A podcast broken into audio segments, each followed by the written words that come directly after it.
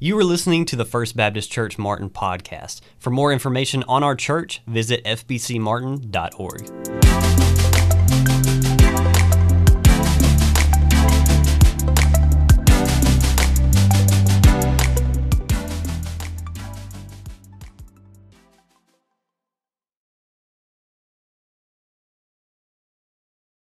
As Brother Mike said, if you got your Bible or your copy of God's Word, go ahead and be opening to uh, Psalm 63 if you have not.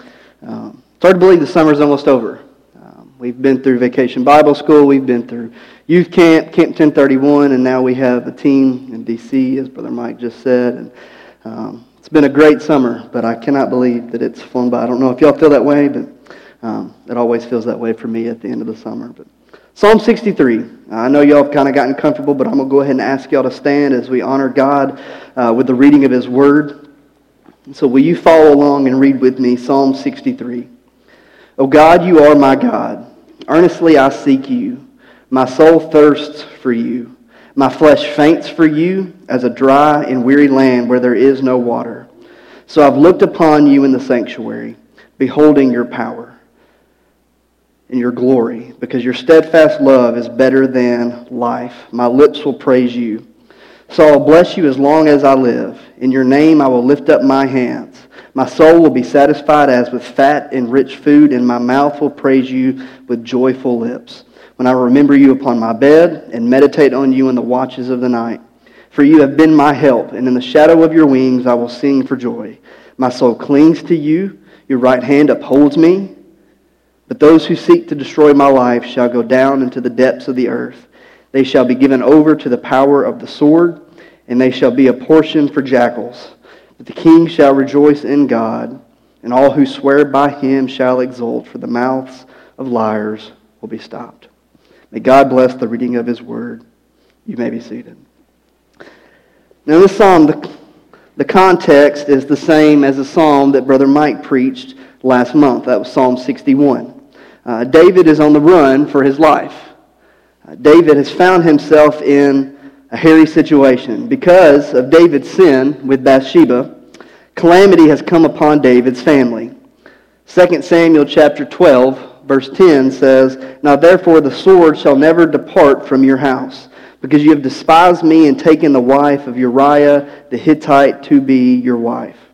This verse in 2 Samuel chapter 12 would prove to be painfully accurate for David.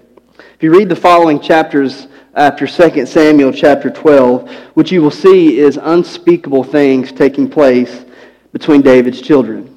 And it all comes to a head when one of David's sons, Absalom, raises up his own group of people to overthrow his father as king.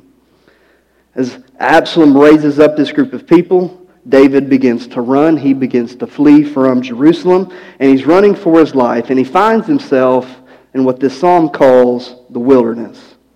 And psalm 63 is just one of the psalms that is recorded during this difficult time of David's life, but it's in this psalm that David writes things that do not quite seem to fit his circumstances. The psalm does not read like someone who's facing what I just described. Someone who's on the run, someone who's fearing for his life, someone who is wanted for dead. And I'll remind us throughout our time together this morning of what David was going through as he wrote this psalm full of joy in the Lord. It reminds me of when Paul wrote the book of Philippians in the New Testament. Most people, if you ask them if they've studied the book of Philippians, the theme of that book would be joy. But Paul was in a situation much like David. Paul wrote that book from a prison cell. So, how can it be that a man in the wilderness and a man in a prison cell can write about the joy of the Lord and what they find in him? There's three things that David did during this psalm that helped him be in the place he was at this at the place he was at with the Lord. And so the first thing David did was seek God's presence. If you look at verses 1 through 5, I'm not going to reread all these right now, but David opens up this psalm by saying, Oh God, you are my God. Right away, we get this picture that David has a personal and intimate relationship with the Lord. This psalm reads uh, like someone who is truly following the Lord in a personal and intimate way. So, as we go through this psalm this morning, as we walk through what David is saying, what I want you to ask yourself is this Is the way David describes his relationship with the Lord the way that you would describe your relationship with the Lord? David goes on to say a lot more in verse 1. The next thing he says is, Earnestly I seek you. Now, the word he uses uh, for seek there is the word we get for dawn, which means that for David, David began his seeking God early in the morning. Now, what I want to tell you this morning is that as we seek God, this process is a wholehearted searching and a strong desire to grow closer to God. And I want to be careful here as we talk about how David did this early in the morning. What I'm not suggesting to you is that all of your time with God has to be spent in the morning. Before you do anything, you have to spend all of your time with the day with God. Now, it's a great idea to start your day that way. In fact, I would tell you, if you're not spending the majority of your time in God's Word, I would say that you need to start uh, the day with a personal and intimate moment with God. Perhaps that's through prayer. Perhaps that's through meditating on some things God's done for you recently. And maybe it is a large amount of time in God's Word. No matter what that looks like for you, our lives should look like this. We should be with the Lord in the morning, we should be with Him at night, and we should be with Him all of the times in between. David says, My soul thirsts for you, my flesh faints for you, as in a dry and weary land where there is no water. Now, thirst is just simply the feeling and wanting of needing something to drink. Has anybody ever uh, taken a drink which you thought might be a quick drink and you realize just how thirsty you really are? What you thought was going to be a quick gulp or a quick drink, and before you know it, you've drank almost all, if not all, of your drink? David's not talking about a physical thirst, he's talking about a spiritual thirst. David knew something that we would all do well to know. David knew that he must maintain a close walk with God because it was the only way he could be strengthened, sustained, and satisfied. David's soul could go no more without God than his body could live without water. I want to read a few verses for you that illustrate this idea of God being where our satisfaction is. As a deer pants for flowing streams, this is Psalm 42, so my soul pants for you, O God. My soul thirsts for God, for the living God. When shall I come and appear before him? Psalm 143, verse 6 I stretch out my hands to you. My soul thirsts for you like a parched land. And in Matthew chapter 5, verse 6, you may be familiar with this one. Blessed is those who hunger and thirst for righteousness, for they shall be satisfied. David understood that God was the only source of replenishment for his soul. In fact, the picture he uses here is this a dry and weary land where there is no water. When we seek and thirst for things above God, our soul becomes nothing more than a weary land, a desert, if you will. And here's the problem many of us don't realize that our soul's in that condition. Warning signs and signals are firing off, and we don't even realize that there's a problem. Let me ask you a few questions. Have you ever gotten really angry and said something, and you thought to yourself, man, where did that come from? Maybe I'm not describing you, maybe I'm describing somebody you know, but have you ever been in a situation where things aren't going exactly the way that you want?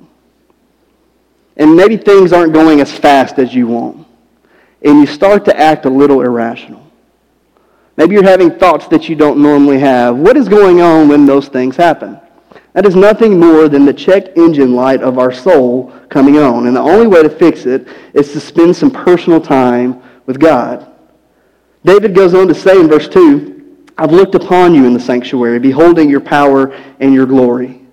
David's passionate longing for God is intensified here in the wilderness because of a past encounter with God that he had in the sanctuary, or better put, perhaps, the tabernacle. I don't know about you, but I read verse 1 and I feel conviction because this isn't how I always feel. I'm not always earnestly seeking God and thirsting for him. And I, and I read that and I wonder, how did David get to that place? Where does this spiritual appetite come from? And it's clear in verse 2 that David's worship of God was what the, was what, what the key was. He was in the tabernacle, and that's where he worshiped the Lord. Now, I want to be clear about something this morning. David wasn't just strengthened at the tabernacle. David was strengthened at the tabernacle because that's where the presence of God was. David was on the run in the wilderness, and he's being strengthened by going back to a moment where he was in the presence of God. And so here's my question for us this morning How much time are we spending in the presence of God? Truly. How much are you spending time with God? And how is it changing you and making you more like Christ? One commentator said this It is our regular worship in the presence of God that prepares us for the crisis experiences of life. Our time with God, or the lack of, is what will prepare us as we face difficult and challenging days. David would go on to say in verse 3 Because your steadfast love is better than life, my lips will praise you. How could David say that God's love was better than life? Just think about the magnitude of that saying. That's something cool to put on a shirt or to put on some wall decor at the, at the house. But for David, this was true. David knew that God was not only with him, but for him. Through thick and thin, good times, bad times, in the royal palace as the king on the throne, or in the rugged wilderness on the run. Don't forget where David's at as he writes these words. He was on the run. And what David shows us is that even in pain and affliction and difficult days, praising God can still take place. To David, God's love was better than life. Do we really believe that? Do we really believe that God's love is better than life? When we praise God, are we truly praising Him for who He is and what He's done, or are we just going through the motions? See, this was not just something David said.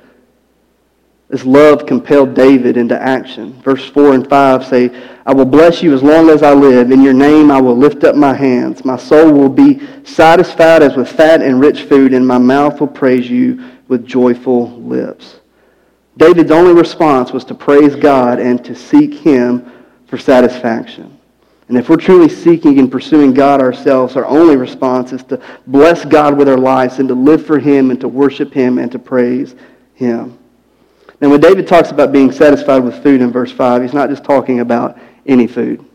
David, as a king, would have been well acquainted with royal banquets where they had quite a spread of food. And I'm not just talking about food just to throw some food out there. I'm not talking about food that was just nourishing and good for you. This was some good food.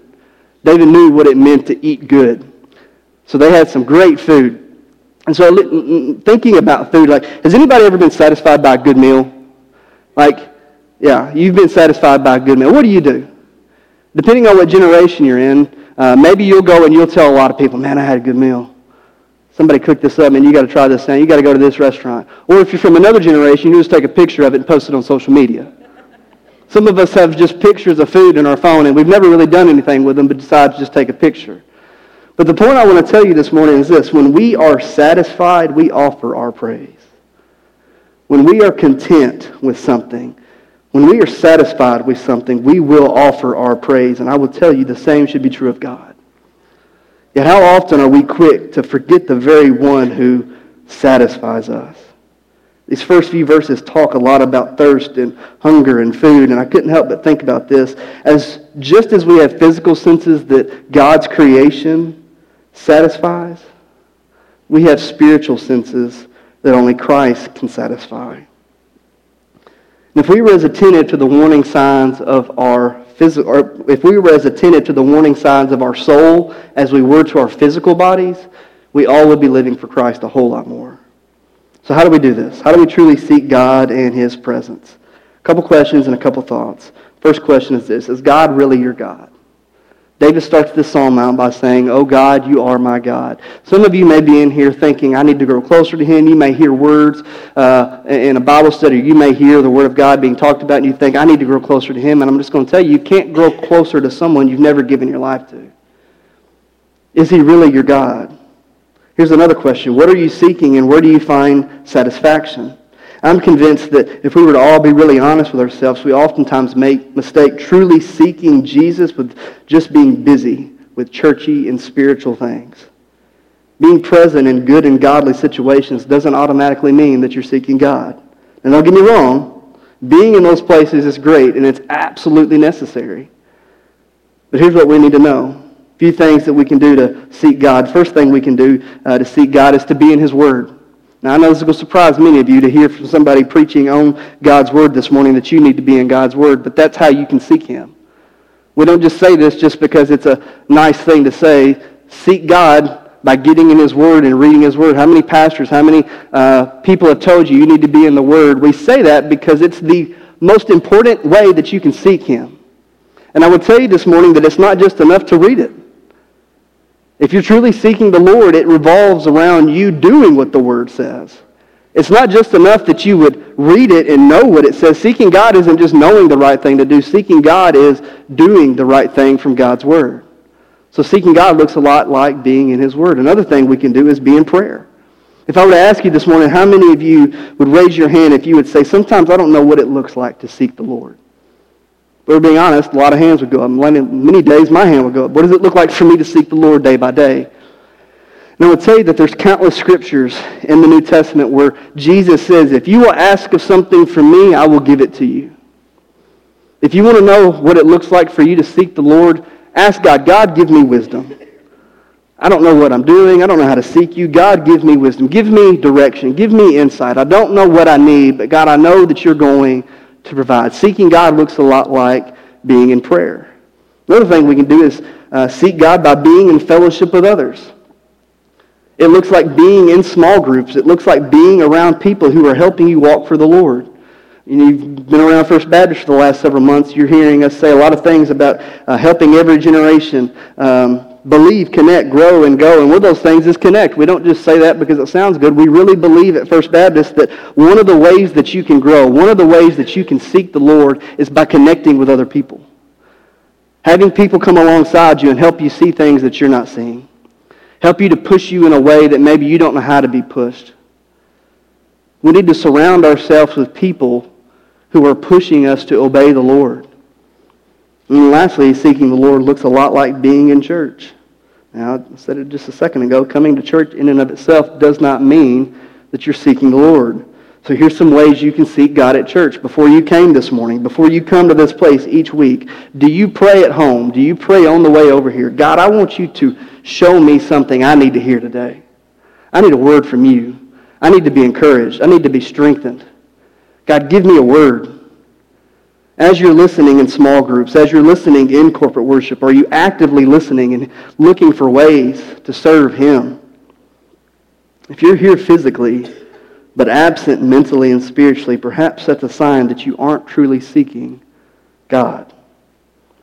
If we're being honest, it's not hard to answer the question are we seeking Him?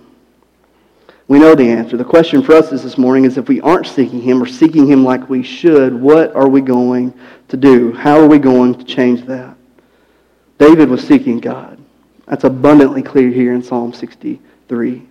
Verses 1 through 5 read like a man who was truly described as a man after God's own heart. David seeking God led him to do the second thing we're going to look at this morning, which is remember God's power. Verses 6 through 8 talks a lot about how David remembered God. And David says in verse 6, when I remember, word remember is such an interesting word in the Bible. In the Old Testament alone, it's used 180 times. And I want to give you just a few examples of how this word is used in the Old Testament. The people of God had experienced good times in Egypt at the end of the book of Genesis. Uh, they had experienced good times under the leadership of Joseph. But as the book of Genesis ends and the book of Exodus begins, Joseph is no longer alive and the people of God became slaves in Egypt. And in the opening chapters of Exodus, if you read those chapters, you will see that the people of God are experiencing difficult times. So difficult, in fact, that they're wondering, is God even here? Does God even know what I'm going through? One of the last verses in Exodus chapter 2, Exodus chapter 2, verse 24, says this And God heard their groaning, and God remembered his covenant with Abraham, with Isaac, and with Jacob. Does it comfort you this morning to know that God remembers you? That God remembers his people? Just a few chapters later in Exodus chapter 13, the Israelites, under the guide of Moses, were on the cusp of leaving Egypt as slaves. After hundreds of years of being slaves in Egypt, they're getting ready to leave, and they're about to cross the Red Sea. And Moses tells them in Exodus chapter 13, verse 3, Remember this day which you came out from Egypt, out of the house of slavery. See, God doesn't just remember us, we are to remember him. And then one more verse. I could have picked a lot of verses from the book of Judges. Because all throughout the book of Judges, the people of God have decided they're going to take matters into their own hands. They think they know better than God, so they're going to live how they want to live. And a lot of verses in the book of Judges reads like this. Judges chapter 8 verse 34. The people of Israel did not remember the Lord their God, who had delivered them from the hand of all of their enemies on every side. It's a tragic thing when God's people do not remember all the good and great things he has done for them.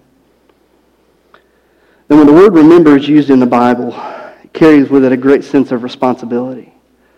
If you have friends of any duration and y'all get together and you're thinking about days of the past, it's inevitable. You're talking, you're hanging out, having a good time, and inevitably, inevitably someone will say, Hey, do you remember when?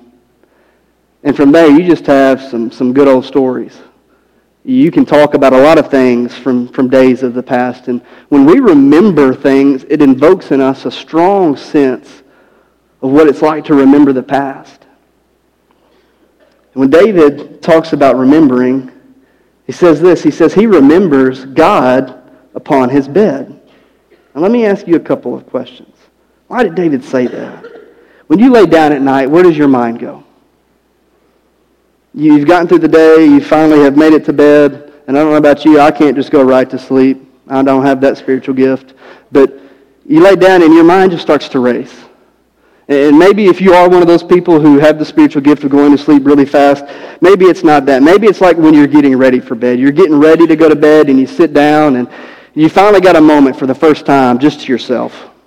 Maybe you've got young kids and they've been going all kinds of crazy, or you've had a lot of things going on that day, and you finally just have a moment to sit down. Where does your mind go? If we're not careful, it's really easy for our minds to go to yesterday's problems. It's really easy for our minds to go to all the things that didn't go right today and to go to the things that we're worried about for tomorrow and to this problem and that problem. And, and David says we need to remember not any of that. We need to remember God. This is where our minds should go. Now, I mentioned this earlier, but you combine this verse with the first verse here in Psalm 63, and we get a clear picture that David not only starts his day with God, and he ends his day with God. And while it doesn't say it explicitly here in Psalm 63, I think it's safe for us to assume that David probably gave a lot of other thoughts to God all throughout the day. At this point in his life, David was a man with a mind that sought the Lord. It's no wonder he's earnestly seeking him and thirsting for him. It's because his mind was filled with the things of God. Now remember, where was he at? He was in the wilderness in a weary and dry land on the run. There was plenty of things that could have caused David to worry. Plenty of things that David could have been anxious about. One commentator put it this way David was in continual peril for his life, so that we may suppose care and fear many a times held his eyes waking and gave him wearisome nights. But then he entertained and comforted himself with the thoughts of God. Sometimes we find David in tears upon his bed. Psalm 6 6 says, Every night I was on, every night I flood my bed with tears. But David would wipe away those tears. And when sleep departs from our eyes, our souls, by remembering God, may be put to ease and rest. Perhaps an hour's worth of pious meditation will do us more good than an hour's sleep. I'll tell you, church, our thoughts got to be fixed on God and remembering the good things He's done for us. It's not just enough to have fleeting thoughts about God. You wake up, oh, yeah, God's good, and then you go on about your day. We, we live in a world that's constantly pulling for our attention all the time. We have phones, we have all kinds of other devices that are vying for our attention. So it's not enough just to have these random thoughts about God. We must have abiding thoughts in God. And what I mean by that is we must have thoughts that when we get done thinking about them, they drive us to a stronger obedience with Him. When we get done thinking about the Lord, it's not just afterthought, one out the other. We're actually going to go and we're going to do something about this. We're going to live differently. Verse 7, we see why David is so driven to remember God. It's because God has been his help. Did you know this morning that God is your first line of help and defense? He's not your plan B. He's not your emergency plan. He's not a last resort. Psalm 121, verses 1 and 2, uh, the writer says, I lift up my eyes to the hills. From where does my help come? My help comes from the Lord who made heaven and earth. This is where help comes from. And then David uses the phrase, In the shadow of your wings, I will sing for joy. This kind of reads like a mama bird protecting and providing shelter to its young baby bird underneath her wings. Why do mama birds do that? Because that baby bird is helpless. And can I tell you this morning, church, that you and I are helpless. And our only hope is God. Some of our biggest failures have come when we stand in our strength and do things on our own because we've gotten away from the shadow of the wings that God has graciously given us. And if you catch the end of that phrase, it says, I will sing for joy. So not only is David remembering God throughout his journey in the wilderness, he is joyfully singing. Because God has been his help, David is overjoyed, which leads me to the question, how often do you acknowledge and thank him for the help he's given us? How many times in your life has God been good to you and answered you in your distress, only for you to not give him another thought? God's help should cause us to find joy in him. David says, I will remember you because you have been my help. The last thing here is we talk about how David remembers God's power. We see yet another powerful statement in verse 8. He says, My soul clings to you. Your right hand upholds me. Now, cling is such an interesting word to me. This isn't a word used to describe holding on to something casually or loosely. The idea here is that you're holding on for dear life or you're holding on with all your strength. And when I hear that word, I can't help but think of my daughter, Emerson. Emerson has no fear. Well, almost no fear. She fears two things. She fears dogs and she fears anyone who looks like Santa. And when she gets around those two things, man, you better watch out because she is full of fear. And when I hear this word cling, I think of her because when she gets around those things, whether it's me or Aaron that she's around, you ever seen someone like hug a tree and like just hold on to the tree? That's what she does to us. She will climb up us like we're a tree and just hold on for dear life. We don't even got to be holding on. She could just be holding on to us easy without us holding her on onto her. That's the idea that I think that I think about when I think of how we're to cling to God. We're to hold on to him with all of our strength. But the good news for us this morning is that God is not passive in our clinging to Him. The rest of the verse says He is holding us up. He's active in holding us up. And it's important to note that His holding us up is absolutely critical. Here's a quote that I came across I want to share with you that I found this week. It says, Those that follow hard after God would soon fail and faint if God's right hand did not, did not uphold them. It is He that strengthens us in the pursuit of Him, and it is the power of God that is His right hand that we are kept from falling. Hear me this morning, church. The Christian faith is not about you trying harder. It's not about you pulling up your bootstraps and being tough. It's about drawing near to Christ, knowing that you cannot and will not ever do a single thing without Him. We've got to get away from this idea that we can achieve anything apart from God. We've got to cling to Him. And if you need a reason why to cling to God, here's why. If you fail to cling to God, you will inevitably cling to something else, and it will be something of this world. Several years ago, Richard Ross came to our church. Richard Ross is someone who has spoken to a lot of uh, young people ministries, uh, family ministries, and uh, several years ago he came here and he preached and he spent some time uh, with our parents. And he said something, he did an illustration that has stayed with me ever since. And if you were here, you might remember this. But he was talking about the influence a parent has on their kid's heart and soul. And he talked about every kid growing up has like this metaphorical PVC pipe attached to their chest. And how they go around looking for someone else's pipe to connect with to fill their heart and to fill their soul. And the point he was making that morning was this. As parents, if you've got kids, your job is to pour all the good things of God into their heart and to their soul. And if they don't, what's going to happen? Well, inevitably, they will connect to something else. And that will shape their heart, and that will shape their soul. And that's how they will be influenced. And I would say this morning that the same is true for anyone of any age. If we're not letting our heart and our soul be influenced and shaped by God, hear me, it will be shaped and influenced by the things of this world. And if you don't believe that, just look around. We live in a day and time where we look around as the church and we think, golly, how are they believing in that? How are people falling into those traps? How are people having that mindset and that attitude towards the things that we know shouldn't be going on? It's because their hearts have clinged to the things of this world. And I would tell you this morning, if you do not cling to God, it will not be good for you. How can we cling to him? How can we remember God's help? One of my favorite verses is Philippians chapter 4, verse 8. The Apostle Paul says, Finally, brothers, whatever is true, whatever is honorable, whatever is just, whatever is pure, whatever is lovely, whatever is commendable, if there is any excellence, if there is anything worthy of praise, think about such things. Tell this to our students all the time. What we fill our minds and our thoughts with will inevitably come out in how we talk and how we live, and ultimately how we live for Him. David seeking God led him to remember all the good things God had done for him. And in the midst of this incredibly difficult time in his life, his seeking and remembering led him to do the last thing we look at this morning in the psalm, which is anticipate God's judgment. These last three verses, David anticipates the judgment of God for his enemies. It's easy to forget sometimes, but David had enemies. And not just any enemies. David had enemies that wanted to kill him.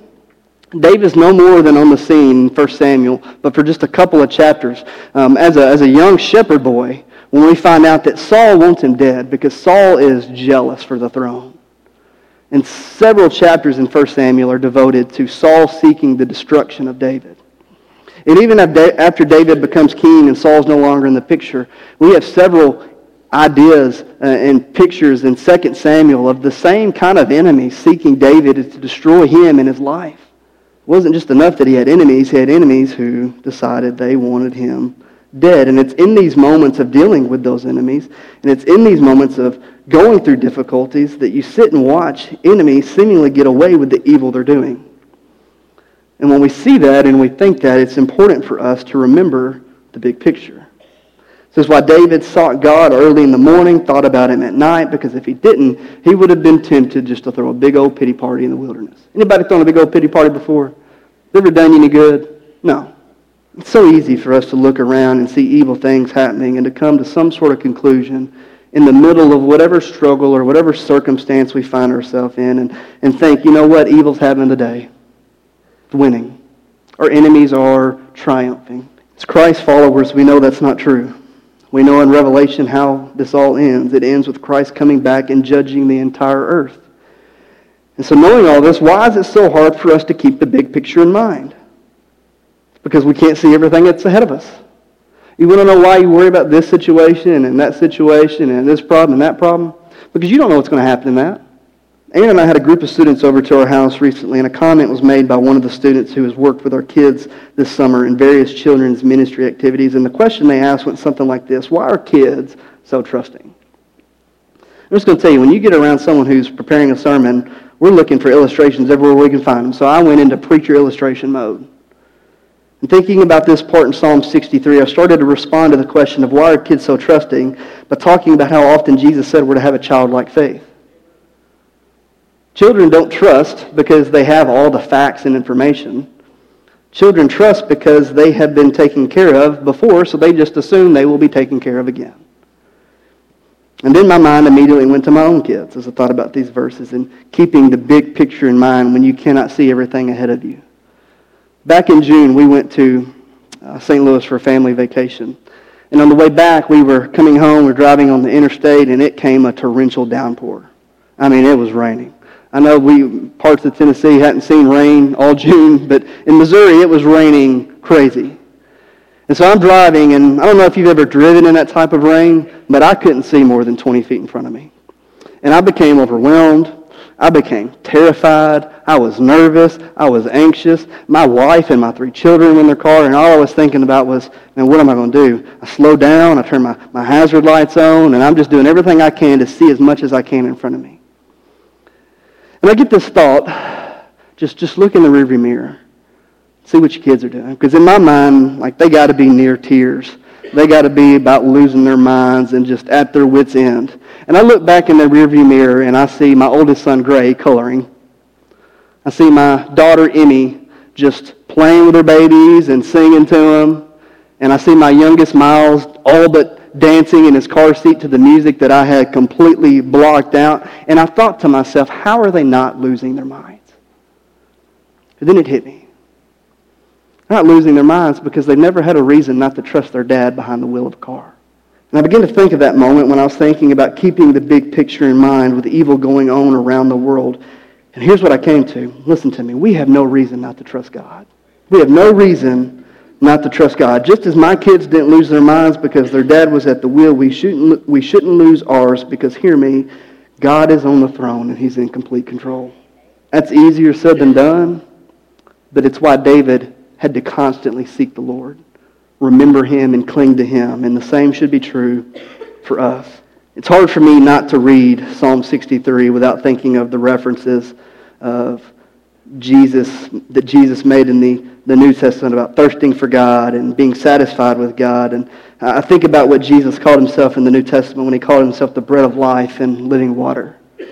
John chapter 6 um, starts out with a miracle of how Jesus fed the 5,000. Could you imagine that? Like Jesus took what should have fed just a couple of people and fed thousands. And it was so miraculous, it was so incredible that as Jesus walked away from performing that miracle, that people just followed him. They're like, hey, we want to see some more of this man. And Jesus like, no, no, you're not seeking me for the right reasons. And then we get in John chapter 6, verse 35, one of the I am statements that Jesus makes. He says, I am the bread of life. Whoever comes to me shall not hunger, and whoever believes in me shall never thirst. There's a similar story in John chapter 4. Jesus has a divine appointment with a woman at the well.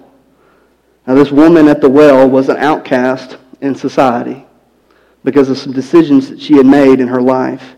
And because of those decisions, she found herself going to the well at midday by herself, and it's there where she meets Jesus, who would change everything.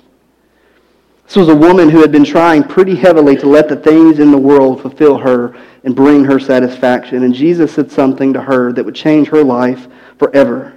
John chapter 4, verse 13 and 14, Jesus said to her, If anyone drinks of this water, or everyone who drinks of this water will be thirsty again. But whoever drinks of the water that I will give him will never be thirsty again. The water that I give will become in him a spring of water welling up to eternal life. And after Jesus said that, a lengthy conversation took place between Jesus and this woman. And Jesus shows this woman that he really is the Son of God. And she goes from trying to find satisfaction in the things of this world to being truly satisfied by God alone. And here's how her story ends in the Bible. John chapter 4, verse 28, 29 says, The woman left her water jar and went away into town and said to the people, Come see a man who told me all that I ever did. Can this be the Christ? Here you've got a woman who was avoiding anybody and everybody she could. And so she comes to the well at the hottest part of the day to fill her water jar. And she meets Jesus, and she realizes this is like unlike anything I've ever seen. And the Bible says that she left her water jar there and went to tell the very people that she was avoiding to begin with all about God. This is what it looks like to have a life that's changed by God and to be trusting in Him to be satisfied. Jesus says to us this morning, if you want to be truly satisfied, it's in me. It comes only through me. Listen, you can drink something to part your thirst, but you'll get thirsty again. You can eat bread, even bread that was miraculously provided, but you're going to get hungry again. There may be some people here this morning, and you're looking in all the wrong places for meaning and satisfaction. You're looking into the things of this world for your purpose. You're looking into the things of this world to be satisfied, and you're filling your life with all the wrong things. It reminds me of what Jeremiah said in the book of Jeremiah, chapter 2, verse 13, where he said, My people have committed two evils. They've forsaken me, the fountain of living waters, and dug out cisterns. It was like a jar. They've dug out cisterns for themselves, broken cisterns that can hold no water. When you're putting your hope, your satisfaction, your purpose, your meaning into something other than God, it's as if you're putting it into a broken jar. Could you imagine this morning holding up a broken jar and pouring something into it thinking it's going to hold? It would be foolish to do that. Yet, how often do we try to fill our lives and give our lives meaning with the things of this world? Jesus says to you, I have something better. And what Jesus would say to us this morning is this Don't you know that I've come? Don't you know that I've provided a way? And that's exactly what Jesus did. Jesus came and lived the life that you and I couldn't live. Jesus died the death on a cross that our sins deserved. And here's what he says you have to do to, to, to seek him and to find him. One of my favorite verses in all of Scripture, Romans chapter 10, verse 9 says, Confess with your mouth that Jesus is Lord. Believe that God raised him from the dead, and you will be saved. Listen, some of y'all need to quit searching for the things of this world to satisfy you, and you need to confess that Jesus is Lord. And some of us in here long ago confessed that Jesus was Lord. But we've since picked up the mantle of our, our life and done it the way we want to do it. Jesus isn't Lord of your life, you're Lord of your life. You're living how you want to live. And I would tell you this morning that if that's how you're living, you need to seek Him. And you need to find what He has for you. Because seeking the Lord is all that matters. I'll give you a verse and we'll close. Jeremiah chapter 29, verse 13. Jeremiah said this You will seek me and find me when you seek me with all your heart. You will seek me and find me when you seek me with all your heart. What God said through the prophet in Jeremiah's day is true in our day. If you truly seek God, you'll find him. The question for us this morning is simply this What is it that you are seeking? And if it's not the Lord, why is it not him? If you were encouraged by today's sermon, leave us a rating and subscribe to the podcast. To learn more about First Baptist Church Martin, visit fbcmartin.org.